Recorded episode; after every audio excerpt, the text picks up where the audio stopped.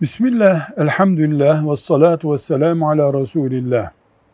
Bir Müslüman olarak Allah'ın rızasını daha fazla kazanmak için bir program yapsam, işlerimi öncelik sırasına koysam, bu öncelik neler olmalı diye sorulduğunda cevap olarak diyoruz ki bir, iman en önce olmalı. İmanı güçlendiren işler bir numara.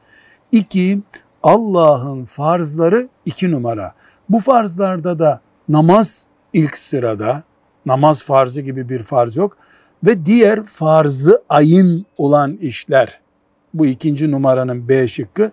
Üçüncü sırada da nafileler gelir. Bu nafileler yani farz olmayan, vacip olmayan, sevap kazanmak için yaptığımız işler. Bunlar kişiye göre, imkana göre, kabiliyete göre mesela sağlık sorunu olur da oruç fazla tutamaz.